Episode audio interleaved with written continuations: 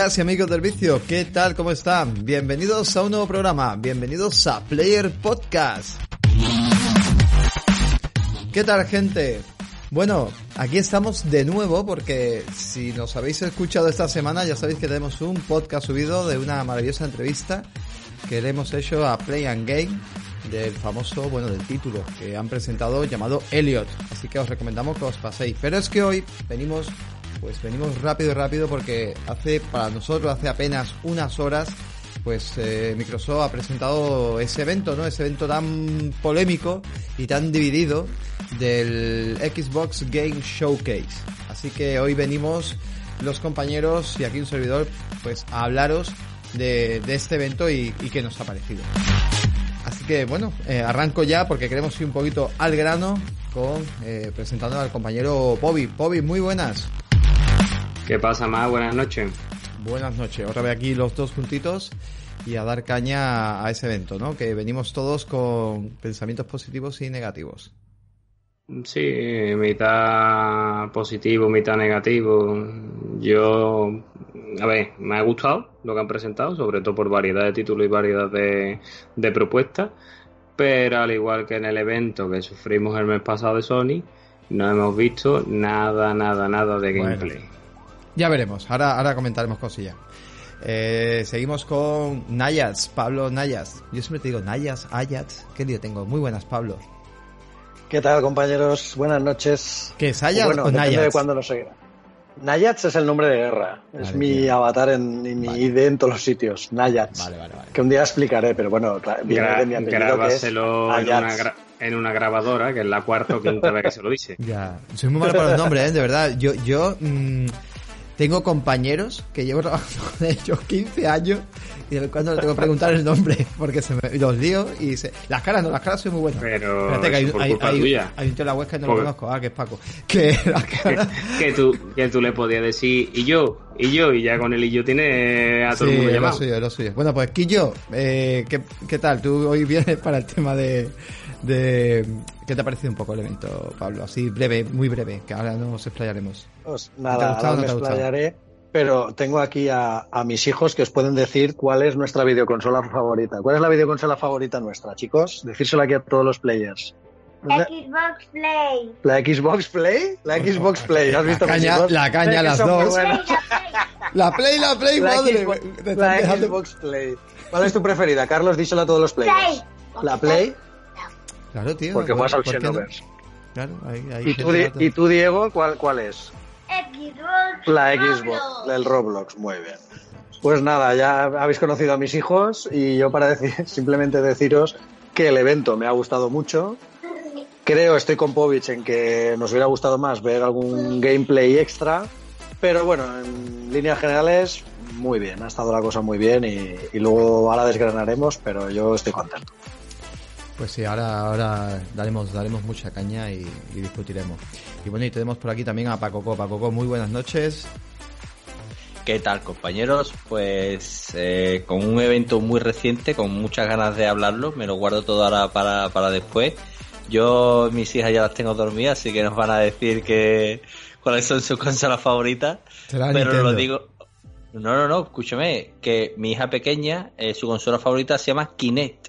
Anda, qué fuerte. O sea que una locura. El, el Kinect. Y a la mayor, la mayor está enganchada a la 3DS. Mi hija mayor ha descubierto el mundo Animal Crossing.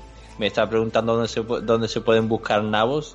Y ya estoy preocupado porque que tu, que tu hija, que tu hija mayor ya empieza a preocuparse por buscar nabos es, es eh, ya un padre se preocupa. Pero pero bueno, ahí está, disfrutando del mundo Dios. de Nintendo y, y también está por aquí el oso Ramón, No, que no. está hoy No, no, hoy que los se sale. Te iba a decir, te iba a decir, bueno, el bueno. oso Ramón. Bueno, solo bastaba que lo sea Ramón, con todo el porco que nos has dado con pilita, con todo lo otro que, que es super pro Sony, y se ha enterado que sale un Tetris en la Xbox. Ramón, ¡Quiero una Xbox! ¡Se la voy a, se la voy a robar vecino! ¡Las quiero ya! Dios mío, cuando veía Ramón ese, ese, es- esa familia ahí jugando a la- a- al Super Tetris, madre mía, madre mía, qué barbaridad, pero bueno. Me he vuelto loco, Maxi. ha sido ver la fichita cayendo y lo he visto claro. Digo, es un Tetris, un Tetris, un Tetris. Cuando han sacado un Tetris me, me he vuelto loco.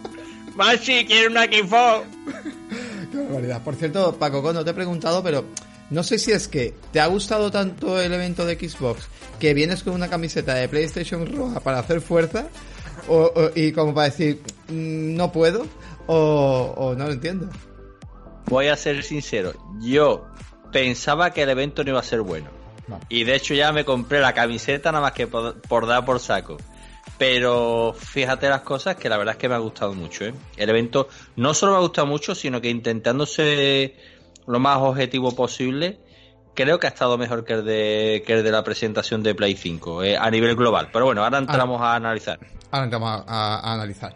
Bueno, gente, quiero que sepáis, eh, lo digo para los oyentes, que no va a ser un podcast eh, tradicional, eh, canónico, como el que solemos hacer, ya que eh, la preparación ha sido enfocada solo a, a- a los juegos y a la poca información que está fluyendo, que incluso estamos haciendo podcast y están surgiendo cosas, por ejemplo, acaba de subir algún gameplay de algún título que ahora comentaremos, que nos han presentado, por ejemplo, dentro del evento y alguna cosilla así. Me refiero porque este podcast, bueno, pues no es lo tradicional que hacemos nosotros, de hecho, prácticamente en el momento que terminemos de grabar yo lo voy a subir, eh, prácticamente casi como quede. Así que quiero también eso pediros un poco de disculpas de antemano. Por eso también vamos a estar también nosotros un poco más sueltos, vamos a hacer un podcast eh, más relajado en ese aspecto y vamos a ser nosotros mismos, ¿no? Con nuestros gustos, preferencias y, que siempre lo hacemos así, pero bueno, y vamos a ser un poco mejor más golfo en ese aspecto y vamos a, debatir un poco más, más fuerte. Así que nada, a ver, vamos a arrancar. Bueno, lo primero que empezamos a ver fue, eh, bueno, aquí el señor Josh Kigley, que yo no sé si es que él paga dinero por, por mm, poder, yo qué sé, ¿no? Conseguir que si el mando de PlayStation 5, que si ahora consigo en una preconferencia de algo, y aquí, bueno, pues tuvo una especie de pre-show eh, enfocado pues a, a hablar de Xbox y le permitieron presentar pues eh, algunos eh, World Premiere eh, a, a través de su programa, ¿no? Y además era algún World Premiere interesante. Y él también estaba hablando con unos youtubers. La verdad que ha sido una hora ahí muy aburrida porque simplemente era hablando con youtubers y, presentó eh, eh, cuatro títulos. Y bueno, lo primero que sí llamó mucho la atención fue ese Dragon Quest eh, 11, que le he puesto yo aquí un 12, perdonad. Pero Dragon Quest 11, eh, saliendo el señor Yuji Ori. Y estuvo hablando de que, oye, que llega Game Pass la edición además, la completa, eh, a partir de- del 4 de diciembre. ¿Quién se arranca aquí? Sí, mira, eh, la verdad es que es un pelotazo este juego. O sea, yo no, no paro de recomendarlo porque me parece uno de los mejores RPG, no solo de esta generación, sino de la historia. Dragon Quest es una saga que no para de, su- de superarse entrega tras entrega. Y la verdad es que esta es un juego redondísimo, un juego sublime y un juego que, que es un devorador de horas, ¿no? O sea, un juego para, para pegarle una buena temporada y no soltar, y no soltar este juego. Eh, comentar que la, la primera versión fue la de la de PlayStation 4, que tiene sonido MIDI, y después salió la versión de Nintendo Switch, que es una versión mucho más pulida, que es verdad que a nivel gráfico no es tan redonda como la de, como la de Play 4, pero aguanta muy bien el tirón. Pero eh, la versión que va a llegar a Xbox, pues lógicamente va a ser una fusión de ambas. O sea, va a tener la potencia gráfica que tiene la versión de Play 4, pero va a añadir las mejoras que, tiene la versión de Nintendo Switch. La primera es fundamental, el sonido, que el sonido en Play 4 era MIDI y aquí es sonido de orquesta muchísimo más conseguido y de muchísima más calidad. Es muy buena la banda sonora. Y después otra cosa muy chula que tiene el juego que a mí me encantó es la posibilidad de pasar de la versión en 3D del juego a una versión con gráficos 16 bits como si jugáramos a un Dragon Quest de Super Nintendo. Lo podemos cambiar en cualquier momento y eh, la verdad es que la experiencia también es, es muy chula, ¿no?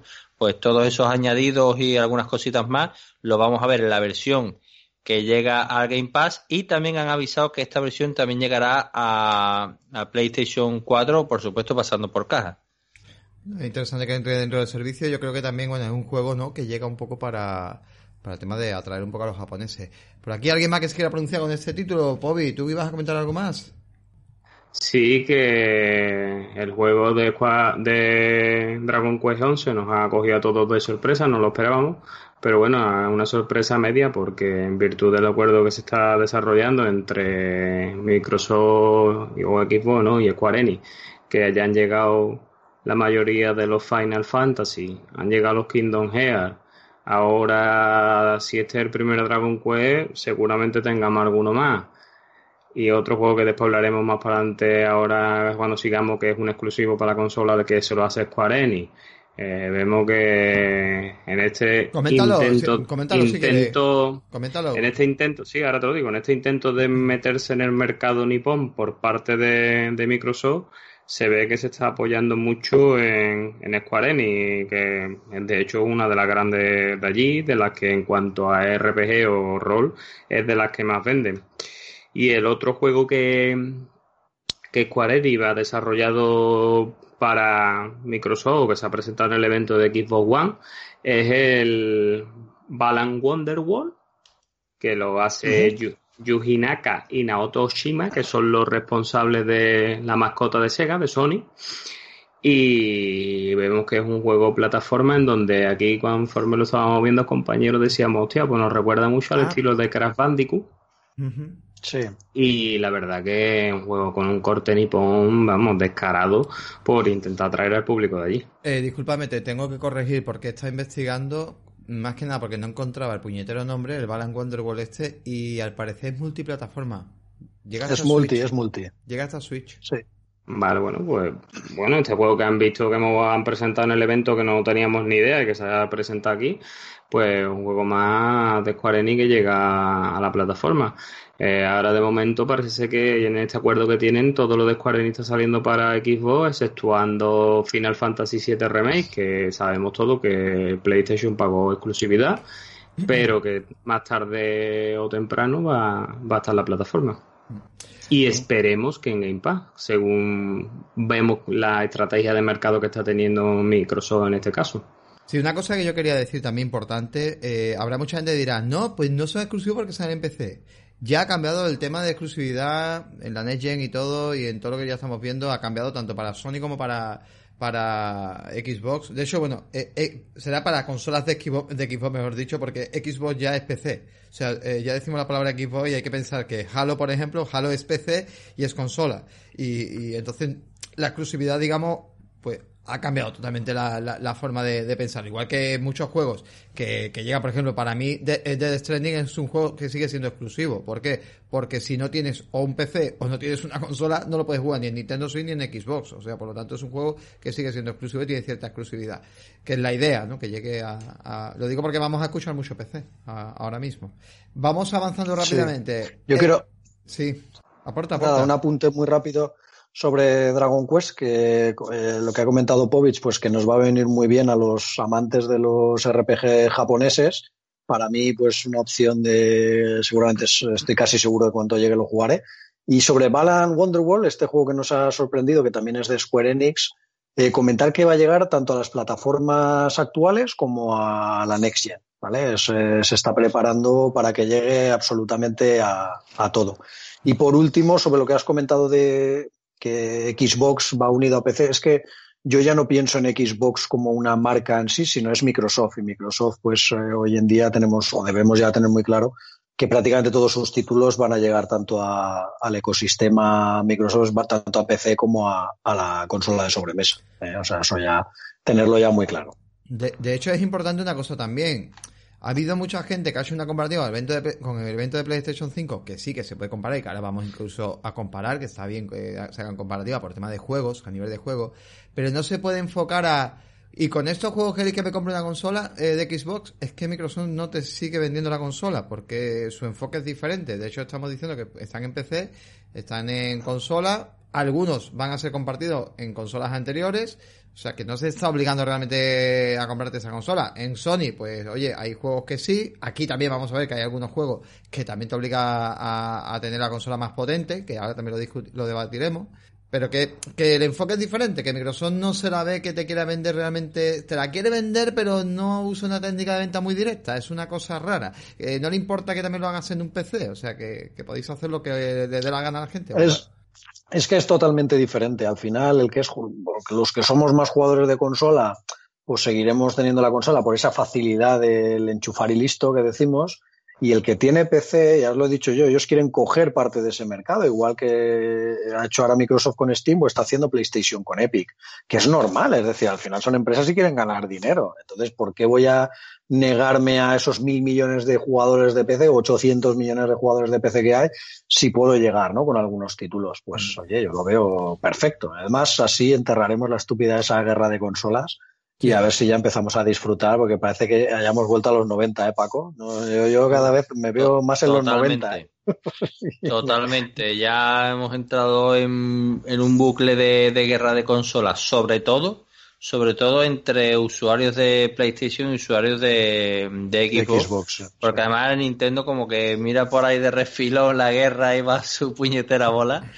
Pero la guerra es entre, entre los famosos pilitas y los piperos.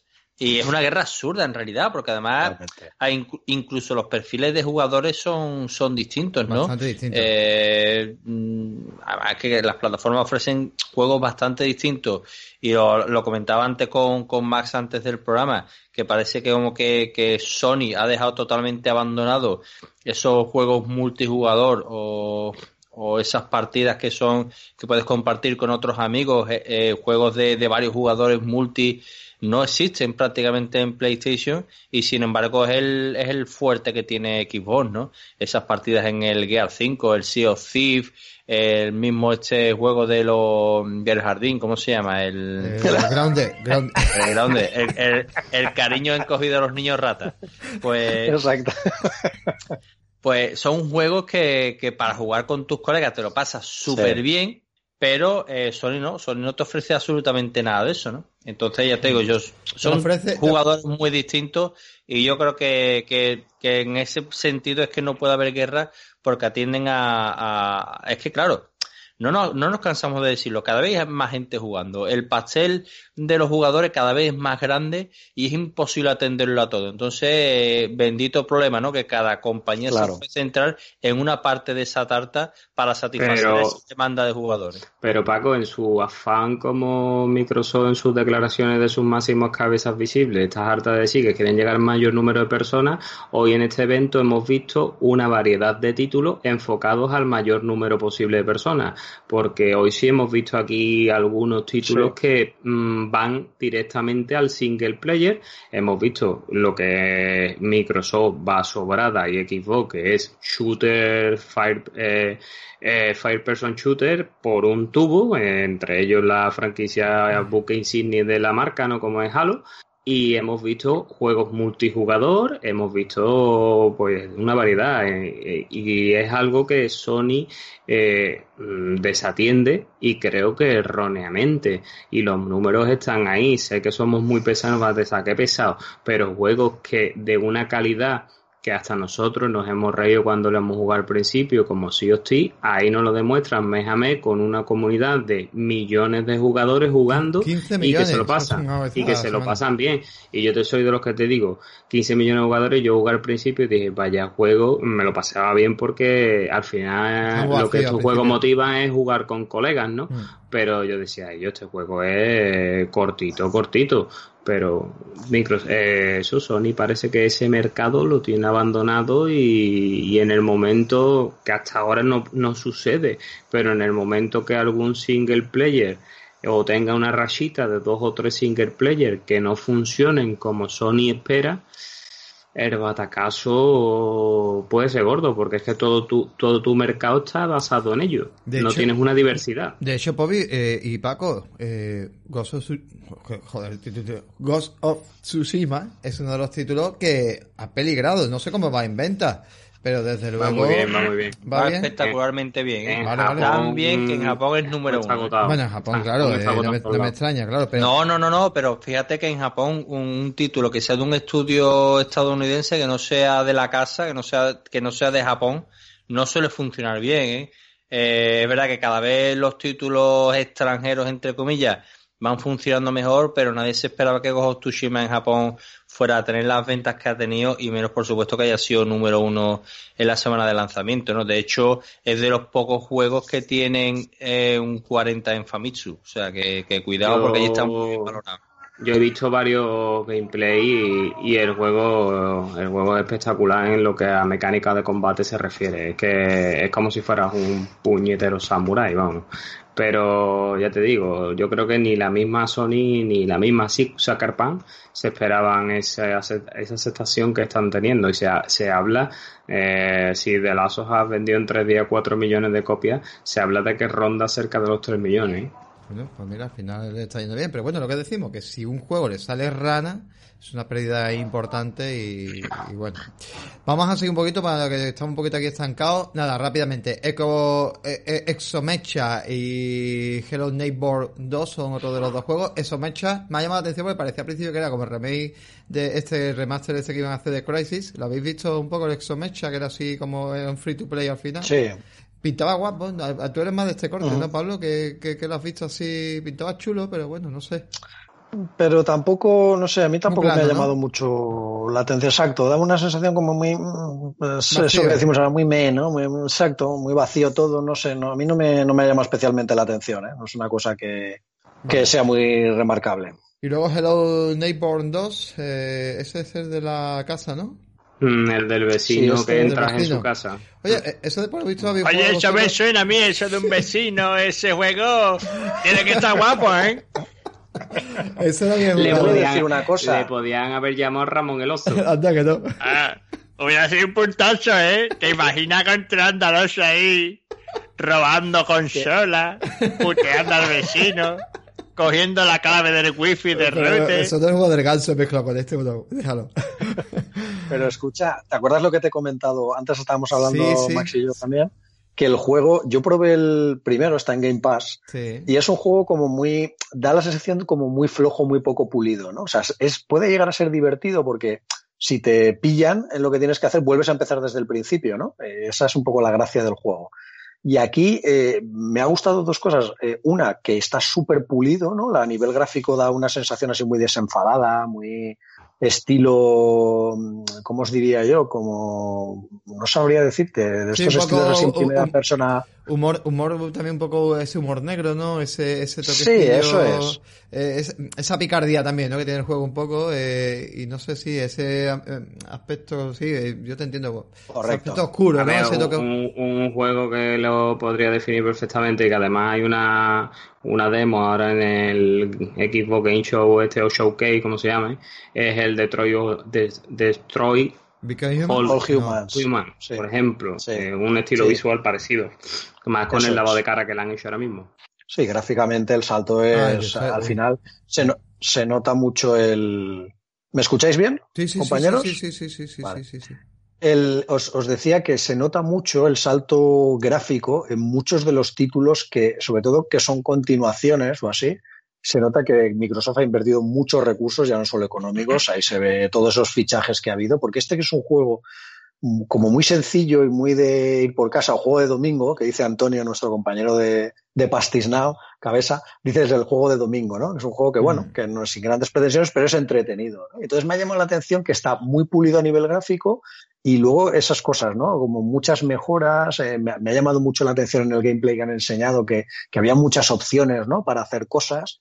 Y, y, bueno, pues es un juego entretenido para, que yo siempre lo digo, no son juegos, por ejemplo, para mí. Yo soy, ya sabéis, soy un perfil de jugador muy shooter, muy rol, muy mal, jugador más hardcore, podríamos decir. Y, y, me gustan más eh, normalmente ese tipo de títulos, pero estos me, me, van llamando la atención, ¿no? Y muchas veces, incluso por recomendación vuestra, acabo probando y jugando muchos de estos títulos. No sé, a mí me ha parecido de lo más interesante de, de la previa, ¿eh? Al la que era lo poco que habíamos hablado. Bueno, vamos al medio de la cuestión y nada, arranca el, el, el evento por fin, ya Microsoft esa cuenta atrás se termina y vemos eh, Halo Infinity. Venga, empezad un poco, eh, empiezo por Pobi. Pobi, ¿qué te ha supuesto esta eh, lo que hemos visto ha sido un gameplay eh, que también hay que sí, entender. Un, una demo, una, una, demo beta. Eh, me, me, me, me, voy a pronunciar yo un momentito y ahora por favor comentar porque para mí me parece muy importante porque una de las cosas que he visto a mucha gente diciendo que, que gráficamente la, no les ha parecido. De hecho, bueno, el profesor Gamer, que lo defendemos muchas veces aquí y que respetamos su opinión, ¿vale? Decía en el vídeo que para él este juego perfectamente en una One X lo podemos ver.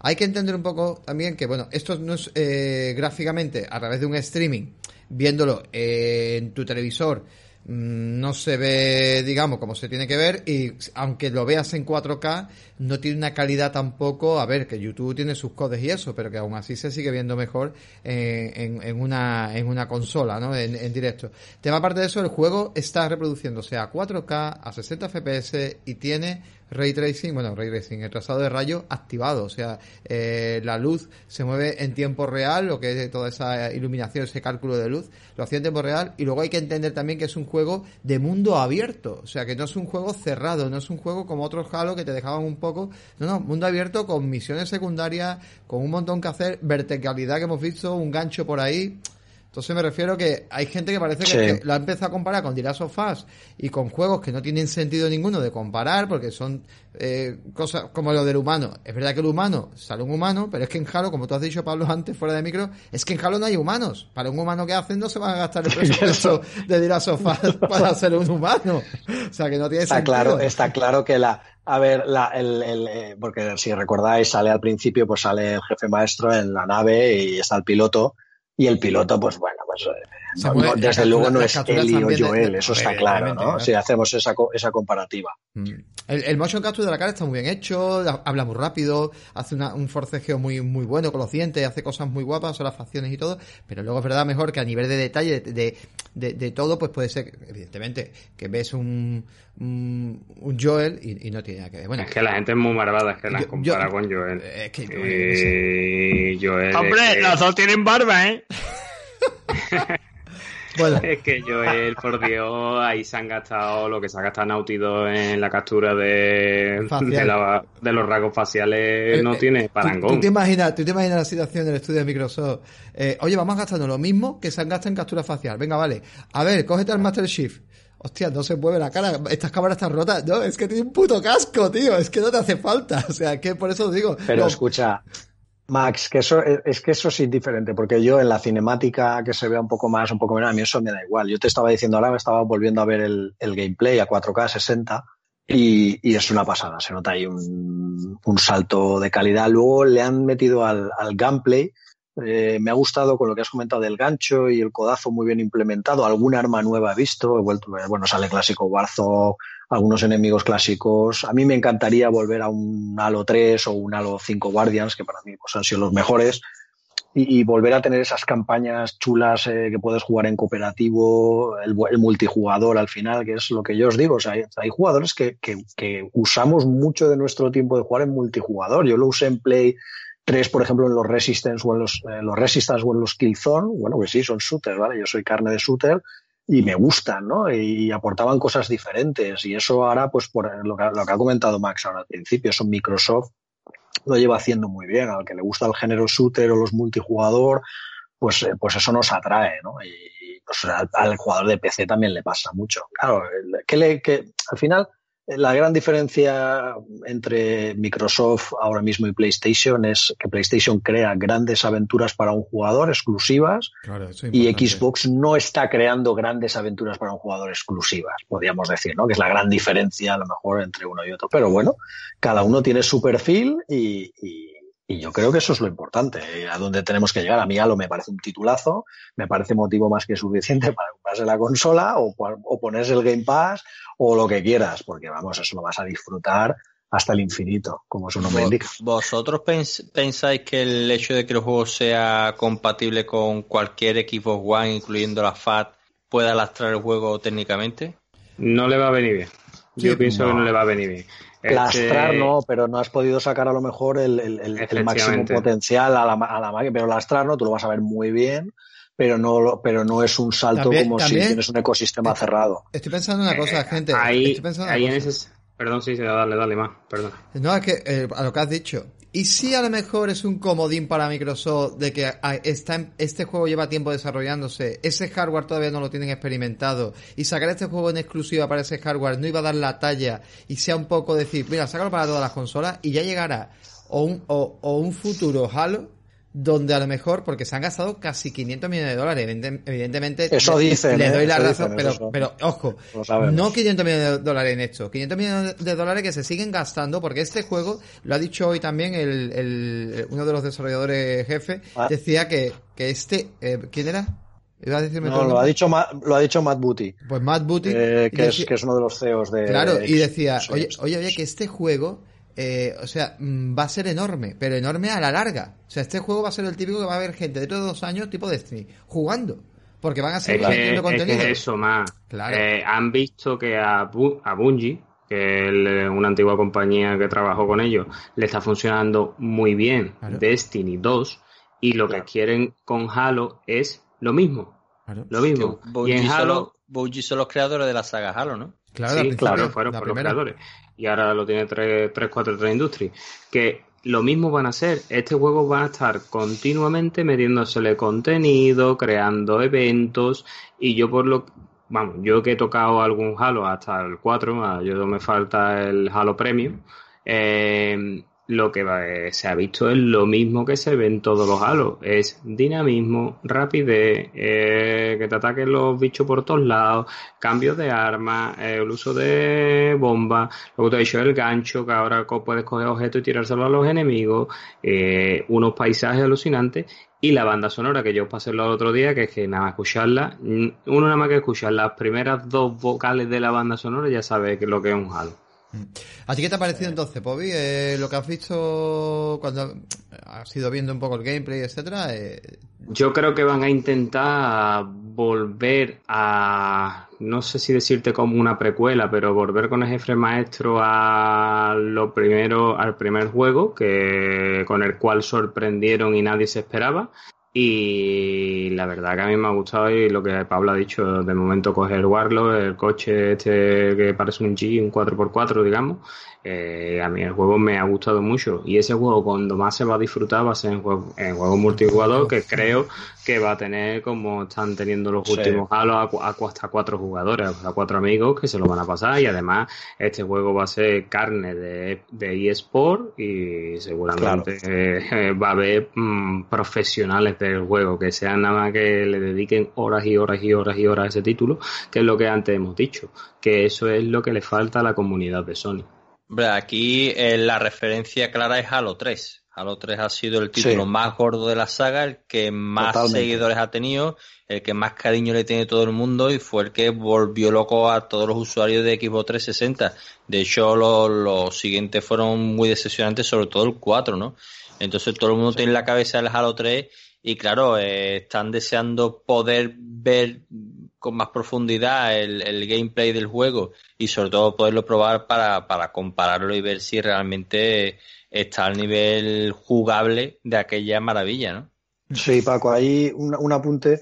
Eh, lo que la gente esperamos, sobre todo los, los muy seguidores de, de este tipo de sagas, Halo 5 ya, sup- ya supuso un, como un salto hacia adelante, como decir, ojo que ya estamos haciendo las cosas bien. Entonces la gente ya espera, como tú muy bien has dicho, volver a esa esencia, ¿no? Ese Halo 3, Halo 5, esos grandes juegos que han creado muchísima comunidad y las sensaciones son buenísimas. Es decir, este título, este título, yo ya lo he dicho, yo estrenaré, estoy casi seguro al 100% que mi juego de estreno de Next Gen será este Halo en una Xbox Series X y para mí ha sido un gran comienzo de, de todo lo que han mostrado. Una curiosidad, eh, lo del gancho yo creo que lo han hecho también porque me huele a mí que el mundo va a ser tan enorme que es la mejor Que forma. va a necesitar para llegar a alguna Sí. cosa. Porque lo, Alguna lo acaba- sí. la- lo- lo usa, la de Mouse y Bay lo usa para subir a una zona y es que es lo que yo estoy explicando, que gente que es que ese no es un Halo común, o sea que ya Halo tenía sus escenarios pero al final era todo muy lineal.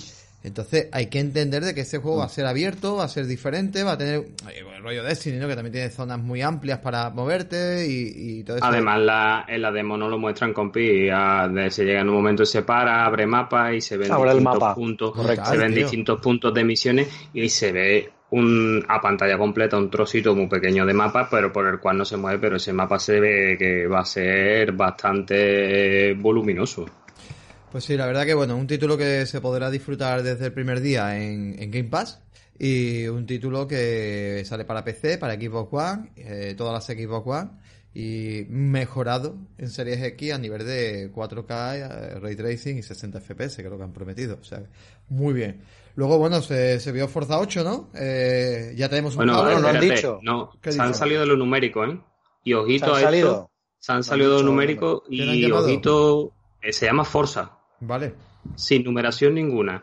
Y ojito a eso porque yo he estado viendo por internet a, a varios seguidores que tengo yo y si me permitís, os voy a leer un- una cosita que me parece eh, que es completamente correcto, ¿vale? El referente que lo dice es una persona que está muy metida en el mundo de Xbox y a mí me encanta, que es mundo de Xbox. Y, y él comenta en un tuit que hayan dejado de numerar Forza Motorsport es una clara muestra de intenciones por parte de Microsoft. Irán mejorando año tras año y añadiéndole eventos, circuitos y expansiones, similar Totalmente. a lo que hemos visto en Forza Horizon 4. Claro, te, Correcto. te montas un Forza y le vas añadiendo contenido. Pues sí, lo ves muy bien, tío. En el Forza Horizon vimos el evento este con los Micro Machines, ¿os acordáis? Que dijimos, hostia, qué Sí. chulo. Eh, pues esto tiene toda la pinta igual, le han quitado la numeración, todos esperamos Forza Motorsport 8 y se han salido de eso, han puesto Forza Motorsport a seca. Sí, For- Es que Forza el- Motorsport y hacerlo, perdón, y te dejo enseguida, Paco, la idea que yo creo que llevan, y como muy bien ha explicado Povich en el tweet que ha hecho Fortu del mundo Xbox, es precisamente crear un juego persistente, ¿vale? Igual que Destiny, igual que todos estos. Va- Vas a crear un juego que esté muchos años generando contenido de manera continua, generando lo que ahora llaman temporadas, que funciona muy bien en los Battle Royale, y empezar a, a- a ir por esa línea, porque eso da mucho más dinero que vender 10 millones de Forza Motorsport 8. Da muchísimo más dinero por todo lo que compras de pas de expansiones, de, de coches, de skins, de todo. Y eso, y al final, eh, pues es un poco hacia donde ellos quieren dirigirse. También han dicho que el juego está todavía en una- un momento temprano de desarrollo. Yo pensaba que saldría de salida con Series X, pero por lo que han comentado parece ser que no. Y oye, pues otra, pero de todas formas, oye, el- lo que hemos visto era in-game también, o sea, tiene una pinta muy, muy espectacular. ¿eh? Paco, ¿ibas a comentar algo? Sí, nada, yo iba a comentar eso, que es la fórmula que ya han aprendido con Sea of Thief, eh, de ir añadiendo contenido que funciona tan bien al- a la larga en el Game Pass, eh, que va- son juegos de larguísimo recorrido y, y adaptar esa, esa fórmula pues al, al modelo de Forza, ¿no? Yo creo que, que le va a sentar de maravilla. Hay, hay, hay muchos fans ¿eh? con, con este título. Yo he llegado a ver a, gente incluso en Twitter, el famoso Rafa in Action, que ya no, ya no hace del canal. El chaval estaba por visto en el médico con su hijo y no podía verlo y decía, por favor, si dicen algo de Forza, eh, mm, etiquetarme o lo que sea. O sea, hay gente muy fan de la saga y que aunque nosotros a lo mejor no seamos más de, de este, de este corte de títulos, pero oye, hay, igual que Es Gran que- Turismo cuando lo vimos en PlayStation 5, ¿no? Que, que había gente, ostras, Gran Turismo, Gran Turismo, un solo un juego de coche. Hay gente muy fan. Es que es uno de los referentes más, sí. A mí me gustaría que siguieran con otro que para mí fue uno de los referentes, la equipo original, que fue el Project Gotham Racing. Yo a ese juego le metí infinidad de horas porque aparte de- era una conducción más arcade y tenía una cosa muy chula, tío, que es que tú tenías que competir los circuitos con- obteniendo una serie de puntos que se llamaba escudos y eso era un pique absoluto. Ese es el juego, recuerdo yo, me lo regaló mi parienta en aquel entonces, la que ahora es mi mujer, y estábamos los dos todas las putas tardes viciados en mi casa consiguiendo intentar conseguir los máximos escudos posibles, los máximos derrapes y, a- y barbaridades. Pues sí, la verdad que, que, bueno, es un título que yo me alegro mucho de la forma seguramente que lo van a montar y es muy interesante. Luego, bueno, este of Decay a mí me ha sorprendido. Yo no he tocado ningún este of Decay, os digo la verdad. No sé si por ahí creo que no sé Yo si sí. Pablo, sí. Yo sé, yo sé, yo me he pasado Cuenta, habla tú de este 3 si quieres. Lo que has visto. Fíjate, State of the... Sí, eh, State of Decay, eh, muy rápidamente, para el que a lo mejor no sepa qué tipo de título es. El primer State of Decay era un título totalmente independiente, basado en, en supervivencia, en recoger recursos, ir montando bases. El State of Decay 2 ya fue, bueno, de supervivencia en un mundo eh, de zombies, eh, no lo había dicho. Vale, y ya el State of Decay 2, eh, el salto gráfico es evidente, mantiene un poco la línea, se podía ya eh, jugar con un cooperativo hasta cuatro compañeros. eh, es muy divertido, es un juego que yo recomiendo muchísimo, muy divertido, tiene una expansión ahora buenísima también. No es excesivamente largo, pero ahí la gracia un poco estaba en jugar con distintos personajes, cada uno lleva su historia, tiene sus eh, posibilidades de mejora. eh, entonces, es un juego muy divertido. Y este State of Decay 3, a mí me ha dado toda la sensación, solo hemos visto realmente un tráiler, pero por el sí. apartado, por el apartado gráfico y por lo que se ha visto, me da la sensación de que va a dar el salto a algo mucho más realista. Mm. va a seguir siendo un juego, pues eso, de supervivencia zombie, seguramente de eh, conseguir supervivientes, montar Pero tu algo base en, pri- y tal. en primera o tercera persona. Yo, yo creo que seguirá en tercera. T- Tiene toda la pinta, yo creo que seguirá en tercera, pero sí que me da la sensación de que, eh, además, el, el estudio, igual que otros estudios que os estuve comentando, como Obsidian, que había fichado a 200 personas más, se había multiplicado por dos, Claro, pues verdad. aquí ha pasado un poco lo mismo. Había, se había fichado mucha gente, sobre todo para eh, hacer paisajes, para eh, maquetado de tema de caras, de no sé qué. Entonces, es otro estudio que ha crecido muchísimo, con lo cual se da el salto ¿no? a ese mm, gráfico más realista ¿no? que se busca ahora y darle ese toque de, de más miedo, ¿no? Porque eso al final también a, los que nos gustan este tipo de juegos, ese puntito de, de terror, de pasarlo mal, ¿no? De entrar en una casa y no hacer ruido porque si no te, te vienen los zombies, que si sales de noche es peor que si sales de día. No sé, me ha dado buena sensación, ¿vale? Y no, no sabía que estaban trabajando en una tercera parte y, y lo que no me he fijado es, pero entiendo que saldrá ya seguro para el año que viene o más. No lo sabías, Pablo, lo de la tercera parte, porque una de las cosas que ha hecho en este evento de puta madre Microsoft ha sido evitar filtraciones. No Sí, se conocía absolutamente nada. A diferencia de, de Electronic y Ubisoft, que casi se les conocía todo. Pero ahí ha estado bastante bien. Eh, Como curiosidad para que sepan los oyentes, cuando en el vídeo yo y Pablo creo que hemos pensado exactamente igual, se veía un arco, dijimos, hostia, Tomb Raider. y no, no, no, no era Tomb Raider, evidentemente, cuando vimos la personaje de, de color. Sí, la, la verdad que no, no parecía nada un, un State of Decay, ¿eh? La estética de No, no, no. ha cambiado mucho, ¿eh? De hecho, sale parece un- pero eso- un ciervo pero eso son cosas que- guapo. Pero eso me, me gusta por el porque se les ha dado mucho potencial a los, a- yo creo que a los estudios, ese potencial económico y de recursos humanos mm, al final se ve, ¿no? Y por ejemplo, fíjate, hablaba yo con Paco, él siempre decía, yo quiero un Fable nuevo, un Fable nuevo, un Fable nuevo.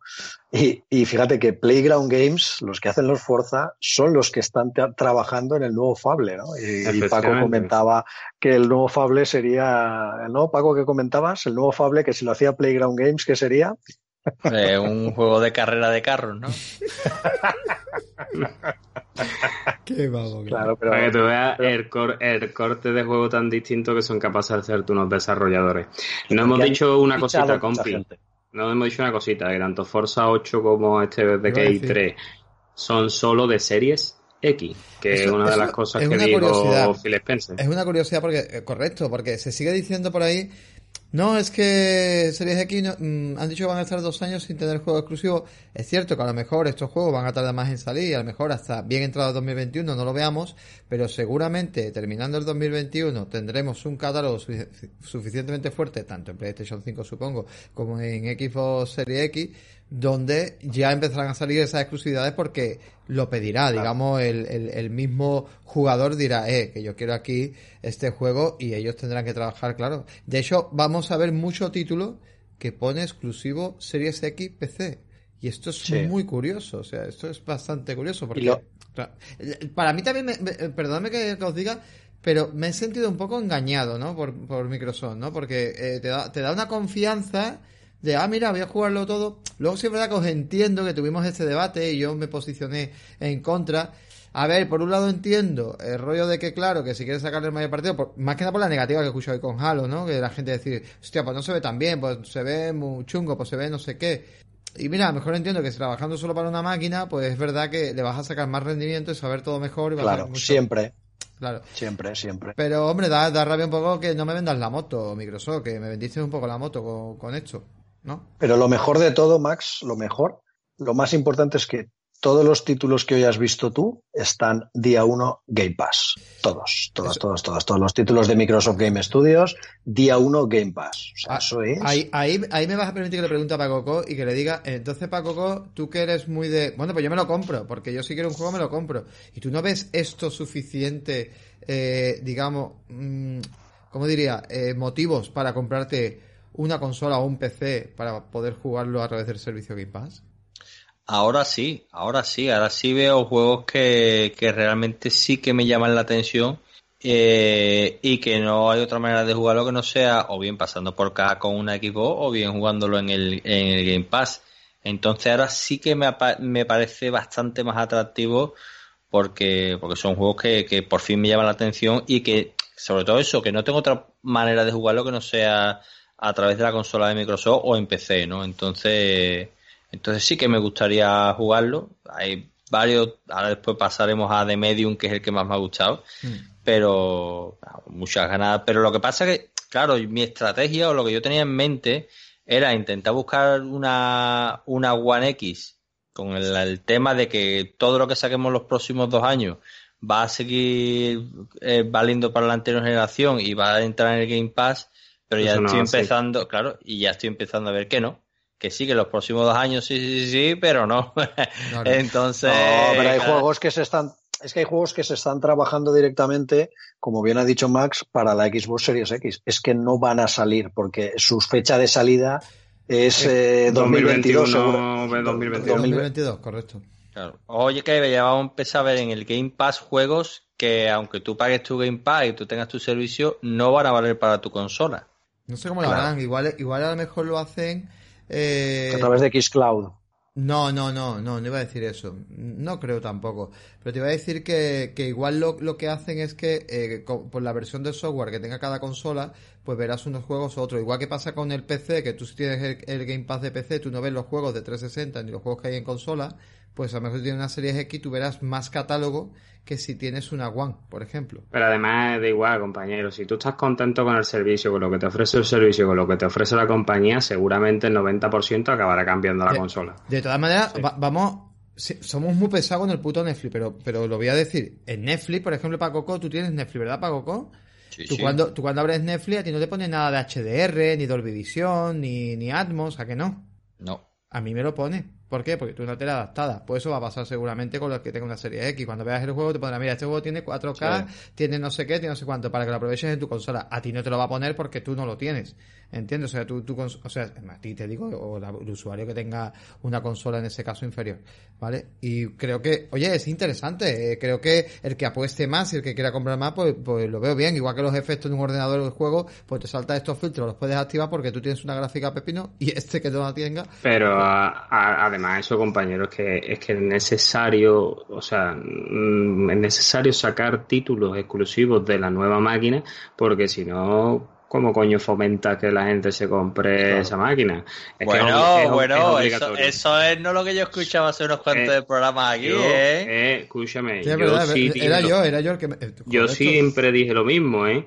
Yo lo único que dije eh, sobre, yo entiendo la postura de Sony que hagas juegos para PlayStation 5 intentando venderte la máquina, yo lo entiendo. Yo lo único que dije de Sony que esperaba que lo mismo que hace Microsoft, que los juegos que actualmente tengo me los, me, me los adapte de manera totalmente altruista y gratuita a la nueva consola, que eso- no me obligue a, a eso- pasar de nuevo por caja. Va- Vamos a hablar Si no por te los quieres mejorar, por lo menos que la biblioteca funcione. Claro. No A mí, yo ya no le pido mejoras. Yo le pido que el juego que yo me compre, que me lo deje jugar en PlayStation 5. ¿Vale? No, no, mira, no te voy a decir No, que me no, lo que no, es no, Microsoft, no, porque no. lo de Microsoft ya es una pasada Pero que por- te mejora los por no entrar por no entrar en el debate que ya hemos hablado muchas veces lo que yo sí quiero comentar es pues lo que dice Paco al final cuál es el atractivo para o, o- hacerte con un servicio Game Pass a través de PC o, o comprarte la Xbox o no mantener tu propia Xbox y jugar unos años pues títulos como los que vamos a comentar ahora como ese Everwild que yo sé que a. Paco le tiene fascinado a mí a mí también o el Above que luego comentaremos también o sea son unos títulos muy diferentes, pero para perfiles muy diferentes, pero que va a atraer, ¿no? Porque el primero, el Everwild, parece es- un Es JRPG. multi, ¿eh? de Es ese- multi, ¿eh? Pues que Sí, ya lo he leído. Mm. Tiene, exacto, tiene cooperativo, eh, se ve muy preciosista, eh, magias, la música me, me recuerda muchísimo a JRPG de, de- de- de principios Sí. de 2000, otros títulos de ese, de cortes, ese Además es un perfil que ya no solo a los jugadores de Sony, sino a, a los jugadores más nintenderos les puede llamar Sí. muchísimo la atención. Un juego muy bonito, estéticamente muy chulo, que, que en algunos aspectos puede recordar a Breath of the Wild y Sí. que, y que se ha notado un montón el salto gráfico desde la última vez que lo vimos a este, eh, a este vídeo que hemos visto El ahora. cambio ¿eh? ha sido brutal. Pero el cambio ha sido- sido tremendo, ¿eh? porque de hecho Ah. el, el, el que vimos hace unos meses podría pasar perfectamente por un juego de Switch y este ya es otra historia. Esto ya es... eh, se ve mm, sobre todo los juegos de luces, las texturas, De ahí lo de hay juegos muchísimo más trabajados. Además, yo estoy de acuerdo con. Pablo que esto huele a RPG, con toques mágicos, animales fantásticos, porque se ve ahí como un animal de compañía, ¿no? Como una especie de perro, lobo, con Sí, una todo- todos cola llevan un animal, sí. con una cola espectacular, como de sí, como lo típico que pasa en los RPG, ¿no? De llevar tu mascota. Eh, la verdad que tiene muy buena pinta, pero actualmente a día de hoy no se sabe nada de nada No. de nada. Es verdad que el primer vídeo de Everwild, cuando lo mostraron, le preguntaron a los mismos de Rare que, que, que, bueno, que, que de qué iba el juego y eso, y ni ellos mismos lo sabían de explicar, porque no sabían cómo, a ver, tenían unas ideas claras, pero no tenían una idea clara de desarrollarlas. Entonces mostraron eso que mostraron, Sí. ahora parece que, que, que va cogiendo forma, pero me acuerdo a mí que este juego hasta 2022 no lo vemos, ¿eh? Agarraros. Sí, Yo lo- de ra- yo lo tengo claro. De Rare me he quedado con ganas de ver algo más de Battletoads, tío, que no, no se ha visto absolutamente nada. Y es otro juego que tienen ahí en la recámara. Yo no sé si lo tienen parado, si están siguiendo con la producción, qué es lo que ha Si pasado con sale ese de, o sale de inicio, ya os he dicho yo que PlayStation 5 y Xbox Series X tienen guardadas un par de balas cada uno para el lanzamiento de la consola. ¿eh? Hombre, tengo en muy Microsoft, Xbox sabe, está- se ha visto clarísimo cuál es la bala que se ha guardado. Pues, ¿O no? No creo que, Ah. que Perfect Dark vaya a salir. No, no, no, no te digo eso. Ah, vale, vale. Hay una bala que yo hoy esperaba un gameplay y que estoy seguro que me juego los 10 dedos de la mano que lo tienen, que se llama Hellblade 2 y no lo han mostrado. Ciertamente. Bueno, también es un, tra- un, tra- un tráiler, pero bueno, ha sido, ha sido, ha sido Pero ha sido el mismo tráiler que ya Ha mostraron. sido vergonzoso. Se han enseñado cuatro fotos de cuatro imágenes de que están grabando. ¿En dónde era? Que están grabando en Sí. unas islas y. Mira qué En, bonito. Isla- en- en- Islandia. en Islandia, en Islandia. La- En lo ha comentado Nacho Requena en redes sociales, ¿eh? Venga, que está de- muy decepcionado porque se esperaba un gameplay de Hellblade, Hombre, porque además él es muy fan del primero y se esperaba ya ver un gameplay y no lo, yo no lo igual, hemos yo visto. igual. O sea, lo que han hecho ha sido vergonzoso con esto. Hombre, yo te voy a decir una cosa, yo es de las compañías que ha comprado Microsoft que más espero, Ninja Theory. Es verdad y que han mostrado hemos muchas visto, cosas. No hemos visto nada de ellos, absolutamente nada, nada más que las cuatro fotos. Y el peso del evento ha caído completamente en Obsidian. A Obsidian, de Obsidian Sí. hemos visto lo más grande. Sí, tenemos un nuevo juego Sí, llamado. Abowed, ¿no? Abowed, un RPG, ¿no? Sí, a, a- Above sí es un juego de un rol estilo occidental, ya lo hemos visto así, el típico estos de fantasía medieval, eh, con poderes, espada y brujería, ¿no? Que digamos, hemos visto cómo hacía una runa ahí con la mano, hemos visto ahí una serie de cosas, y me ha gustado mucho, que lo veo que lo recogen en muchas páginas web especializadas, lo he leído en Juego de Consolas, Vandal, también lo he leído en Xbox Wire, eh, han cogido palabras de Matt Booty, sabéis que es el, pues el CEO de Xbox Game Studios, podríamos decir que es el, el que está justo por debajo del tío Phil, del gran Phil Spencer, y me ha gustado mucho porque ha dicho, este es el juego que ellos querían hacer, ¿sabes? Me encanta que haya dicho eso, dice, porque han presentado de Obsidian la expansión de The Outer Worlds, eh, y luego a continuación este, a- a- este Above, o. Abowed, ¿vale? Y me encanta que Matt Booty haya dicho, mira, es el juego que querían, dec- que querían hacer, nos ha gustado, nos eh, gustó mucho la propuesta, y desde 2018 que están con nosotros, están con él. Y O sea, Grounded, que tam- y este es- también es de ellos, ¿no? ¿no? también, también Grounded, Grounded, Ground igual también, que ya habéis visto, ya se ha enseñado muchas cosas. Eh, el juego tiene una pinta que os lo decía yo cuando lo estábamos viendo, ¿eh? ¿os acordáis que os decía? Han cogido lo, lo bueno de todos los juegos que funcionan multi, el Minecraft, eh, con el tema de construcción y de defensa, temas de los Battle Royale, y lo haces todo cooperativo, un mundo desenfadado y, y accesible, Y y, me- tienes un juego con todos los miembros para Y funcionar metiendo otra vez y ser un Skins tipo de Cyberpunk, ¿no? 2077 que lo hemos visto. Claro, que, es que Ahí se gana mucho la dinero. pasta, aparte de la pasta de- en publicitar el juego que se habrá gastado Microsoft, ahí tenemos otra de las cosas por las que Microsoft ha pagado, ¿no? Que uno de sus estudios pueda usar pueda usar skin del juego y, y también a lo largo del vídeo del Grounded se ha visto cosas de Battletoads, de todo lo que pertenece a los estudios que ha adquirido Xbox, mucho pues ahí, ahora ¿eh? no ahora no tiene que pedir permiso a nadie. Yo quiero poner una rana de Battletoads, pues la pongo. Quiero poner a F Maestro, pues lo pongo, porque es un estudio mío y esto es propiedad mía. Eso es importante. Sí, sí, ha habido un vídeo, pues lo típico, ¿no? Que meten un montón los ID esto de, de Xbox y, y ahí han metido por lo menos, no sé, una veintena de títulos que están en desarrollo. Ha vuelto a salir el, el Tu- Tuki, ¿se llama? Tun-. Tunic. Tunic. Tunic. El- yo, yo estoy obsesionado con Toki, ahora he puesto Tuki. Tunic, Tunic, que, Tunic. Que, bueno, me parece vergonzoso que este título todavía no esté ya en la calle, porque llevamos ya esperándolo tres años, que es como el Zelda de zorrito que tiene aquí exactamente guardado, ¿no? es que parece un Zelda de zorrito. Eh, pero, pero las mecánicas, si os dais cuenta, tenía como ese toque Dark Souls también, ¿no? Cuando se enfrenta con el bicho ese grande. Sí, ¿Verdad? Bueno, Dark tiene Souls, Hollow unas mecánicas Hollow- de combate. Sí. Exacto, de Hollow Knight. Muy, muy guapo, tío. Me, ha- me ha molado mucho y hace una ventana de juego muy guapa.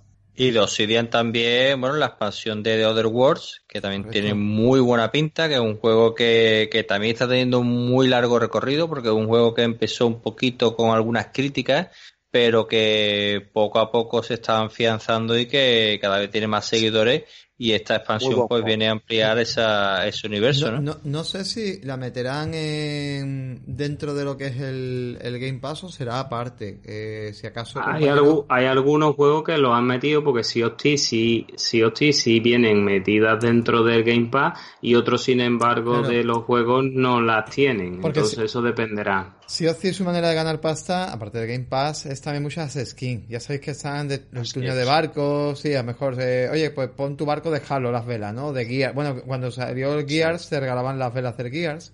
O el Ori también, creo que hubo algo, estaban muy guapos. Es que tiene. y luego hay otras que las tienes que comprar, que, que directamente pasan. Todo lo que son cosméticos, todo lo que son Mm. cosméticos que llamamos, eso Está está bien. funcionando eh, mucho y muy bien, porque Sí, al sí, final yo, sabes, soy siempre he estado muy en contra de lo que son los pay to win, que aún están en algunos juegos, pero ahora se ha cambiado por el, por los cosméticos, bueno, que quiera gastarse 5 o 10 euros en, en- en llevar un gorro determinado, o que las velas del barco sean así, o que mi pistola luzca unos colores concretos, Claro. pues oye, No eso está nada. muy bien. Mm. Popa, eh, ¿no?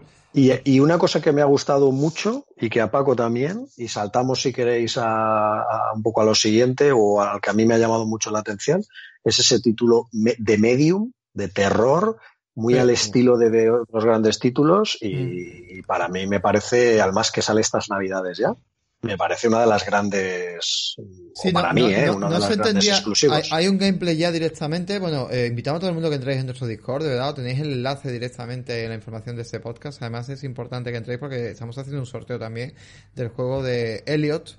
Eh, el juego, el título de Play and Game que, que hablamos en la, entrevista y que vamos a hacerlo dentro de lo que es el, el- grupo nuestro Discord. Y hemos puesto, bueno, pues un vídeo también ahí de, del gameplay que lo podéis buscar también de, de medio. Y menos mal que en ese gameplay ya se entiende porque en los vídeos yo no me enteraba bien. Yo no sabía si es que tenía que jugar en algún momento como en el mundo normal real y que había misiones. Eh, como eh, tiene cierto parecido con Silent Hill, digo, bueno, pues a lo mejor tiene esos momentos de, de oscuridad, ¿no? Y de cambio, pero no, no, que por lo visto, ¿verdad, Pablo? Baja a la vez. Sí, sea. Se puede jugar hasta. Hay, hay distintas. El, el- el juego lo que está muy bien es que plantea distintas maneras de. eh, según la zona en la que estás, de, de abordar. Lo- Ellos lo han llamado la dual reality, la real- realidad dual, ¿no? Es decir, la, la pantalla se parte en dos y tú ves la, podemos decir, donde estás realmente y luego ese mundo eh, esotérico donde estás como medium, que incluso no es, eh, si os dais cuenta, la protagonista cambia y entonces pues te puedes centrar en uno, se acorta la pantalla de- del mundo en el que no estás y te centras en esa, haces algo que afecta al otro mundo. Eh, luego también he visto dentro de un gameplay pues que estás solo, la pantalla sigue partida, pero tú estás dentro de uno de los dos mundos y en ese trozo de pantalla partida aparece algo pues he visto un reloj o, o un aspecto concreto en primera persona del que debes eh, un puzzle. Eh, no sé, me ha parecido una manera muy, muy, muy inteligente y muy Genial, novedosa de, abordar La de mecánica muy de terror. llamativa. La Claro, es mecánica que es muy eso, llamativa. eso es lo que yo espero de esta generación, nuevas mecánicas, nuevas, nuevas formas de jugar, ¿no? Y eso es lo que más me llama la atención de este medio, que, que te ofrece esa dualidad, ese, yo creo, vamos, no, no tiene nada que ver, pero lo vimos en el juego de nuestro compañero Guillermo, ¿no? De llevar dos, dos personajes a la vez, ¿no? Ese Runner Hero, pues aquí esa, esa dualidad en la pantalla del mundo, digamos, de ultratumba y el, y el real, y, y el poder unir los dos en distintos puzzles me parece genial. Muy guapo, vamos. tío. Además, eso es que Yo, ves, ves cosas en uno y en otro. Yo salvando las distancias, cuando la pantalla se parte en dos, a mí me ha recordado que no sé si alguno de ustedes lo habéis tocado, al de Joseph Fares, al a Way Out, Sí. que lo juegas en cooperativo, lo Sí. juegas a doble pantalla viendo lo que hace tu compañero, tú estás viendo en, en la pantalla de izquierda, digamos, eres tú y el de la derecha tu compañero lo ves perfectamente. A ver, pero con otra temática, evidentemente. Ahí manejaba más unos presos que escapan de una cárcel y aquí es un poco más una historia de miedo, terror negro. Y la verdad que el juego tiene una pinta, es que es verlo y se te viene, a mí se me viene a la mente Shinji Mikami directamente. Sí. Sí, tenía, tenía cosas muy, muy, muy llamativas y para mí creo que pues uno de los grandes títulos de estas navidades. Mm. Quiero hacer mención rápidamente a Ori and the of the Whips, que por lo visto lo meten a 120 FPS, a 4K y 120 FPS en Series X. O sea, me ha dejado muy flipado esto, pero esto es una cosa, un matiz que quiero explicar rápidamente a la gente, y es que para jugar a 120 FPS o te pillas un monitor compatible, o en tu televisión, como no tengas HDMI 2.1, que sepas que nada hay de la China. O sea, esto también quiero que la gente un poco lo sepa, porque luego está... eh, ibas a comentar algo que está deseando Paco. Gómez. Pero, ¿lo, lo han arreglado ya o no lo han arreglado ya? Es Ramón. ¿Está ya arreglado o no? Como no podían arreglarlo para que no se vean los fallos, han dicho, vamos a poner a 120 FPS, a ver si así la gente no se da cuenta de los bugs, a ver si salta el bug, ¿sabes? Directamente, porque... Qué cabrón. Yo, yo cuando vi, cuando vi el logo de Moon Studio, la verdad, pensaba, porque yo estoy deseando, sabemos que Ori lo hace muy bien, pero quiero ver a Moon Studio dentro de otro proyecto. Sabí, yo sabía que era muy pronto, me esperaba a lo mejor un DLC o algo del juego, pero cuando ha salido ese hombre explicando a pantalla partida a 60 fps a 120, es que se ve de puta madre, vamos, es que vaya cambio. Se ve bastante bien. Tell Me Why. Yo creía que este título iba a ser Third Party, que son de, de los mismos que crearon Life is Strange. Y no, no. Un juego que llega a PC, y a Xbox One, a Series X. Y, y, oye, pues mira, guay, ¿no? Eh, Además viene directamente a Game Pass. Y es el juego ese, para el que no se acuerde, bueno, pues es de un- una pareja de hermanos donde, bueno, uno de los hermanos pues eh, es eh, transexual eh, y ya de mayores pues ellos empiezan a, a indagar en recuerdos y por lo visto tú vas a jugar en esos recuerdos y depende cómo hagas el juego pues generará más o menos unión con tu hermano y tendrás mm, supongo que a lo mejor diferentes finales o, o no sé Va, es episódico y el primer episodio bueno pues eh, llegará no sé si hay fecha por ahí pues supongo que para agosto, ¿no? Creo me, par- me para agosto parecía. primero. que- Vale. Creo que vivimos agosto, sí. Vale. Y, lo de primero, y lo episódico no te extrañe, porque es que Sí, todo sí, lo he, leído, así. lo he leído, lo he leído por ahí que es episódico. No sé si llegará más adelante a otras plataformas como PlayStation. Podría ser que sea una exclusividad temporal, no me extrañaría. Pero sí es verdad que al menos ahora mismo es exclusivo para Game Pass y para tanto para PC como para consola. Y bueno, y quien se lo quiera comprar, pues también se lo puede comprar de momento en Xbox. Oye, interesante, ¿no? Juego que. Sí, juegos al final son diferentes, son lo que tipo, podríamos decir, aventura de lo que decía yo antes, tipo de- las point and click sí. estas. Sí. Mm. Te iba a decir, Pablo, que a ti a mí este tipo de títulos no lo tocamos ni con un palo y, y cometemos un No. error, porque si te das cuenta en Discord, todos nos lo han recomendado el, Direct- el Life is Sí. Strange, ¿eh? O sea, tanto el 1 como el Sí, 2. mu- Eh, Pobi creo que se Mucha los gente me lo dice. Sí. Yo me he pasado el Live Train 1, el Before Online Train y el del Capitán Espíritu, todo- todos los que hay. Por eso, y- A mí es un título que me llama mucho la atención, ¿eh? Yo tengo ganas de jugarlo. Sí, sí, pues es un título que te digo que todo el mundo habla muy bien de él, que la historia es muy profunda, que está muy guay. Pero bueno, yo la verdad es que títulos que me tengo que redar leer, depende de la hora que juegue, o estoy de vacaciones o, me cuesta, me cuesta mucho trabajo. Me quedo fritísimo. Bastante lo vi aquí para hacer el puñetero podcast. bueno, tenemos más cositas. Eh, cosas que llegan también a, bueno, Stalker 2, que llega al Game Pass, Series X ponía, eh, directamente. Eh, Stalker 2, tipo, para que os hagáis una idea, es un juego que va a ser tipo este último metro. Es de ese estilo, es un shooter en primera persona, toques de rol, supervivencia, toquecitos de terror. La saga Stalker, que ya lleva en bastante tiempo, pues lleva, estoy viendo desde 2007 y bueno, pues ahora llega uno que, bueno, parece muy pulido y oye, pues una, por ejemplo, es un juego muy, muy un perfil para mí, ya lo sabéis, a mí estos juegos me llaman muchísimo y pues encantado de que lleguen estos títulos a la consola y al Game Pass. ¿Habéis visto qué raro un shooter en primera persona en Xbox? ¿Sabéis qué pasa? Que yo lo tengo, yo lo tengo en la Huesca. Y entonces, yo, yo ya sé que, que va a saltar. O sea, digo, está ahí. Ya- está ya lo ves es que- bueno, Dios, Dios, no, no. Bueno, bueno, ya, ya, ya tenemos el peligro del troll del todo. Se ha puesto ya la máscara, cuidado, cuidado. Bueno, pues así, venga, rápidamente un poquito más. Otra cosa que me, que me llama mucho la atención es que, oye, la saga Destiny, esto es un poco robo a Stadia, creo yo, ¿no? Eh, Destiny 2 Sí. con todas sus expansiones y además también con la de Beyond eh, Light, que llegará para, para más adelante, que no sé si la sacan a final de año. Llega en exclusiva para Ujú. Series X a 60 FPS Beyond Light, pero las eh, Destiny 2 y todas sus expansiones, creo que era para septiembre, eh, llegan directamente Sí. al Game Pass, ¿eh? Oye, pff, Correcto. pasta ahí que te no puede ser un guiñito de Microsoft a Bungie y de vuelve a casa vuelve. Bueno, pues, oye, es verdad que Bungie está por ahí divagando, ¿no? Que se había ido de, de esta gente de los de... Ay, ¿cómo se llaman? Los de Activision, ¿no era? Activision, sí. Sí, Además de muy mala forma se Por fueron. eso, que, quién sabe, ¿eh? necesitas dinero, aquí tiene Microsoft Y yo, no sé, y yo no sé si casualidad o no, pero desde que se fueron de Activision, Destiny todo la está petando, ¿sabes? Está otra vez con una comunidad acojonante de jugadores y vendiendo. Cuando, Povich, cuando les han dejado trabajar y hacer lo que ellos consideran, que saben hacer las cosas muy bien. Efectivamente, porque ahí salieron unas declaraciones de que básicamente decían que Activision les pisaba el juego, que les exigía, les exigía, les exigía, les exigía, y ellos decían, escúchame, que no está para sacar contenido, que no, y, y eso fue la clave para decidir a tú por aquí, yo por allí, y me llevo la IP que es mía.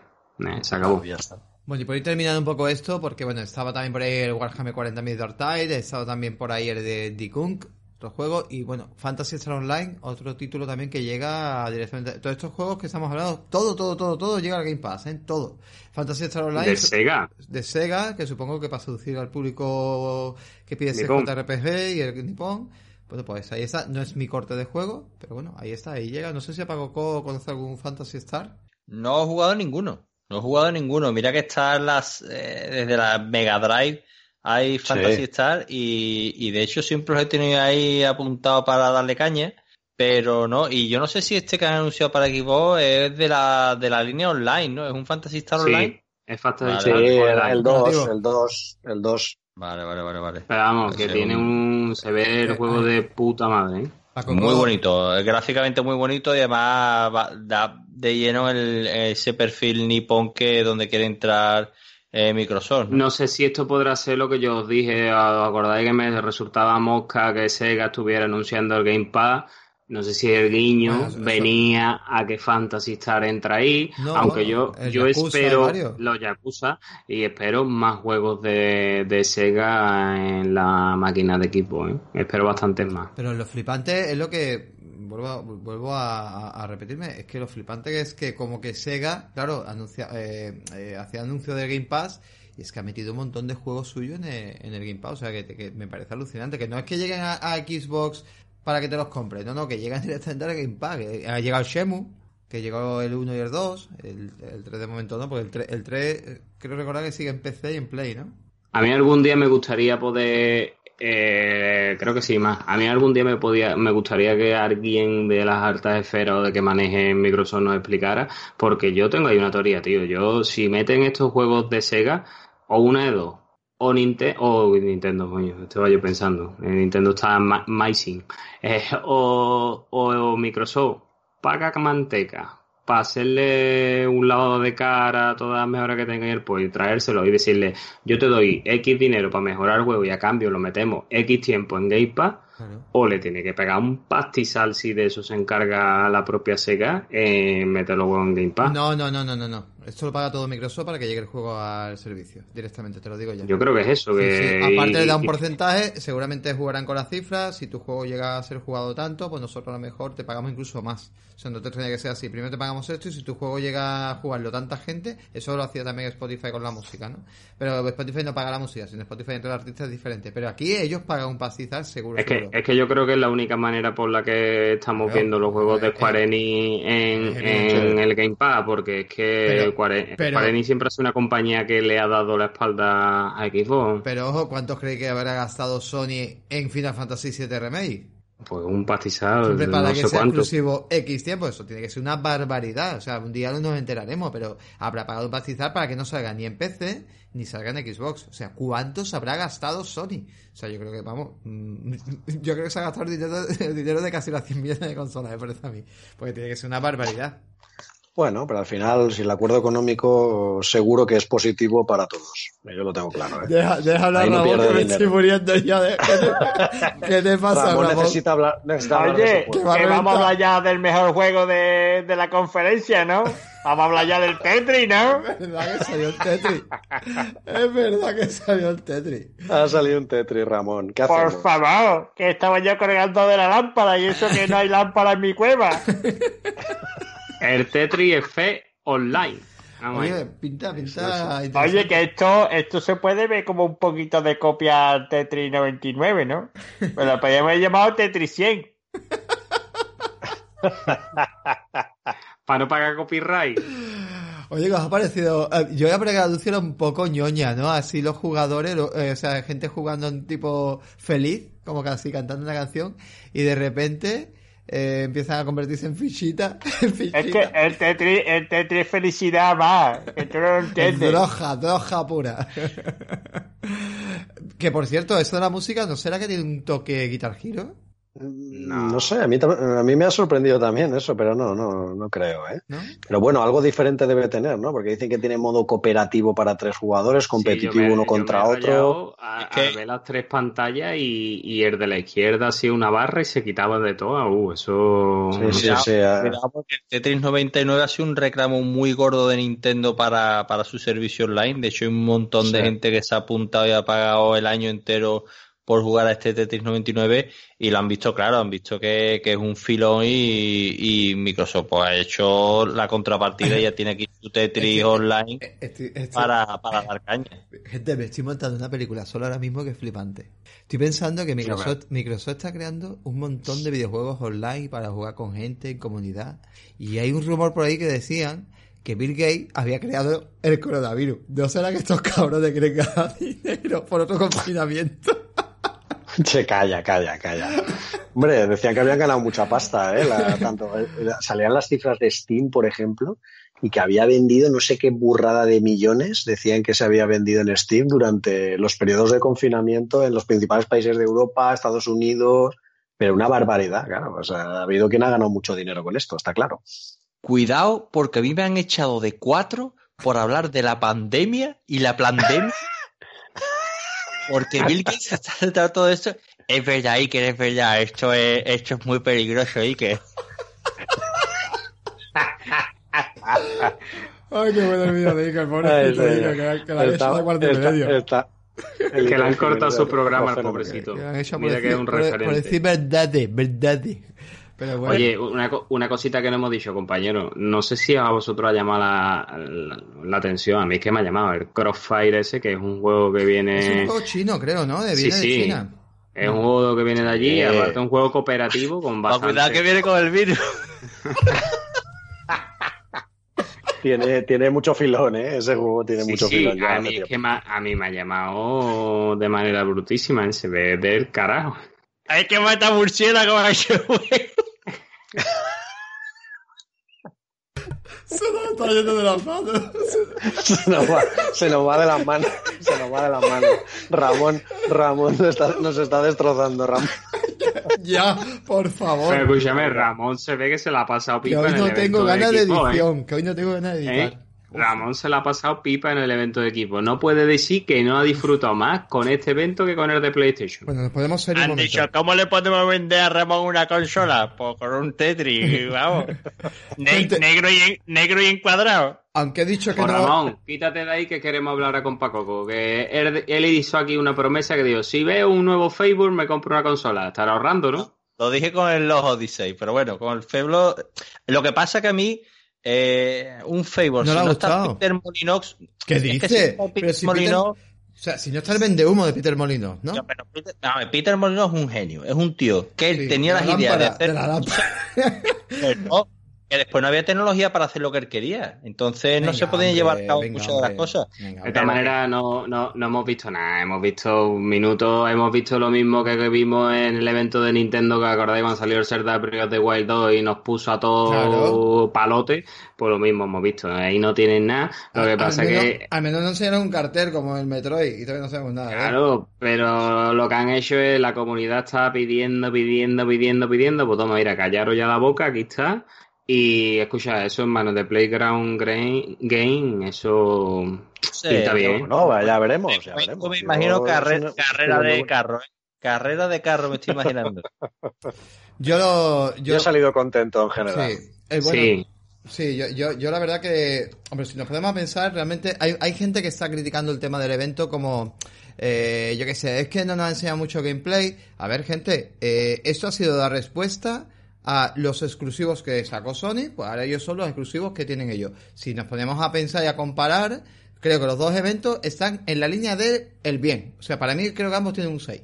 Me quedo con un 6. Yo, yo, yo creo que, que se plantea un arranque de, de No generación son, muy potente. no son espectaculares. Sí. O sea, yo, yo para mí am- ambos tienen un 6. En caso para mí. sí, pero no nos confundamos. Le da un arranque de generación potente, pero con juegos uf, Creo, creo, ¿eh? sí, pero creo que también, sí, pero creo que también Xbox a nivel de Sony creo que ha presentado mucho más. Es verdad que Sony ha presentado unos exclusivos muy potentes cuando, cuando el, el- el evento que hicieron por el tema de que, bueno, han hecho lo mismo que Leche, hicieron lo mismo. ¿Qué queríamos? Un Spider-Man, enseñaron un Spider-Man. ¿Qué queríamos? Un Horizon Zero Dawn, enseñaron un Horizon Zero Dawn.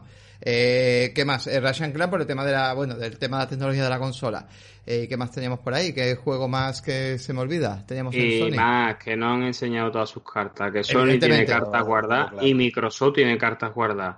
Algo Que- guardado ahí para Porque la- no hemos visto los 15 estudios que compró Microsoft. Ahí hay, porque eh, ya te digo, del que, que yo más espero que es Ninja Theory, que creo que es el más potente en cuanto a la trayectoria que trae, no hemos visto absolutamente nada. Bueno, y de In Exile tampoco. Ni Y de de Gate, tampoco hemos de visto. Ni de Compulsion Compulsion- Gate tampoco ni, ni del estudio este que han hecho a base de talonario, el que han fichado a gente de, de Naughty Dog Sí. de todos lados. El, ¿Cómo se llama el estudio ese? ¿Coalition? ¿De Coalition? De ¿no? ¿Puede ser? pues, de, de Collision. No, no, No, de Collision es de Gears. Collision no.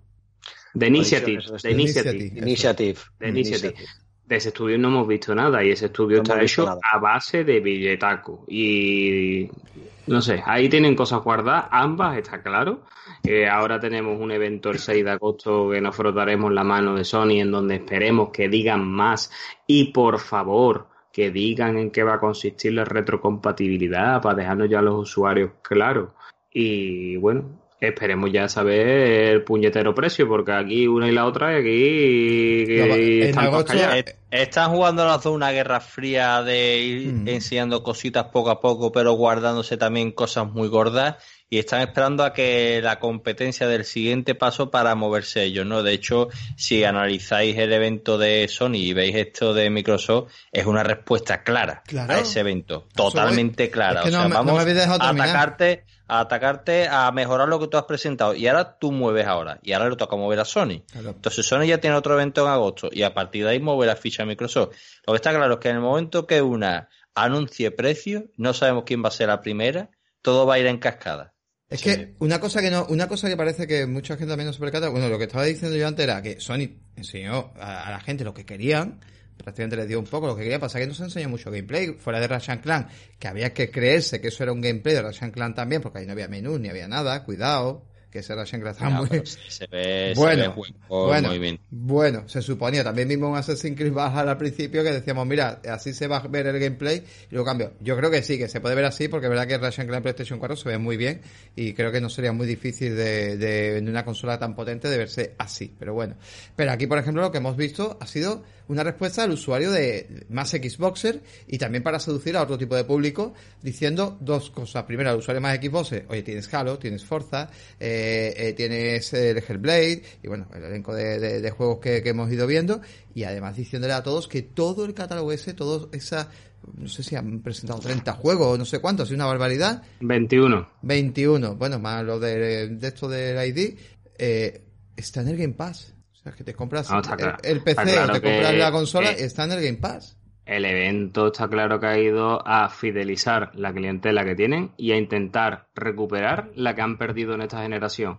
Y hemos visto muchos juegos de corte nipón por eso, porque necesitan vender la máquina allí, sea como sea, y recuperar Parece una tontería, pero el hecho de Facebook, eso Facebook va a vender consolas, ese Facebook va a traer un montón de gente que recuerda con un buen sabor de boca, y si no aquí nuestro amigo Paco que nos va a decir los Facebook de Xbox 360. La gloriosa época de 360 es lo que han ido a recordar con este evento, porque hemos visto eh, lo más gordo que tuvo 360, hemos visto Halo, hemos visto Forza y hemos visto Facebook. Sí, o sea, sí, es que es ha- han ido, han ido a, a recuperar lo que han perdido y porque es verdad que ahora mismo analizar las cifras y la consola más vendida de Microsoft ha sido 360, que ha sido la única que estuvo a puntito de arrebatarle la corona a PlayStation, porque ves, las cifras de venta están casi empatadas Play 3 y 360, ¿no? De hecho, Xbox One ha vendido aproximadamente la mitad de lo que vendió 360, que 360 fue un consolón. Y Microsoft lo tiene muy claro, vamos a, a por todas y, y vamos a volver a intentar eh, ganar la generación. Y están poniendo toda la carne en el asador para que así sea. Pues sí, bueno, la verdad que un evento interesante. También creo que es un evento, ambos eventos creo que también hacen una separación, pero una separación sana en el aspecto de, oye, a mí me gusta lo que ha ofrecido Microsoft, pues me voy a comprar una Xbox y punto. Y a mí me ha gustado lo que ha ofrecido Sony, me voy a comprar una PlayStation y punto. O sea, yo creo que ahora mismo la gente puede decidir perfectamente y no es ni una mejor ni otra mejor porque eh, está visto que las dos muestran juegos pero muy diferentes. O sea, son No, pero además es que son dos propuestas muy, muy, atractivas, ¿eh? Sí, pero Y muy muy, atractivas las Sí. dos. pero muy diferentes. por eso realmente. acaba la mayoría de los de aquí con las dos. Hmm.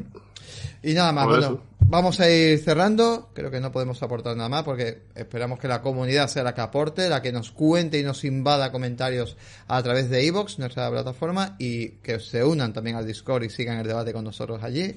Y nada, os dejamos todas las redes sociales. Eh, también muy importante, y ya cerramos, muy importante, oye, que aquí Povich y yo nos estamos marcando a través de Twitch, sobre todo los fines de semana, domingo más bien, pues un, bueno, un pequeño, eh, se llama Charleta Players, donde pues aquí el amigo y yo, alguna vez se unirá también más compañeros, pues nada, algunas noticias que no traemos aquí o algunas curiosidades que van surgiendo, pues lo hacemos en formato de vídeo a través de Twitch, que también podéis ver luego en nuestro canal de Player Podcast a través de YouTube, que también lo vamos a subir.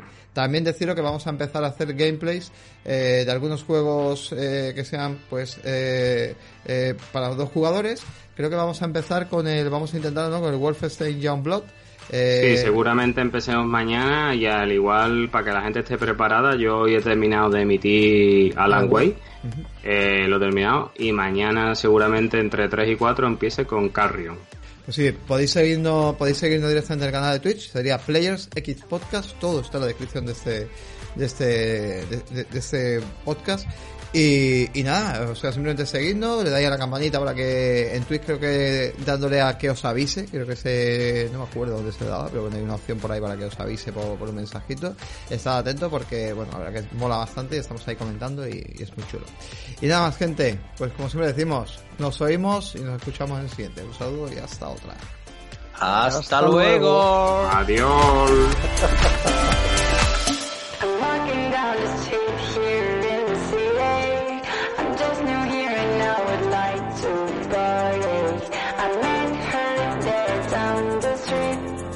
Oye, voy a contar un secreto, pero no lo filtré a la prensa, ¿eh? Y he fichado con Ubisoft para hacer un jueguecito que se me ha ocurrido a mí. Que va de un loco, que está muy loco, que el nota se escapa del manicomio. El nota está muy loco y va matando gente, un asesino. Y el juego se va a llamar Assassin's Creed Mahara.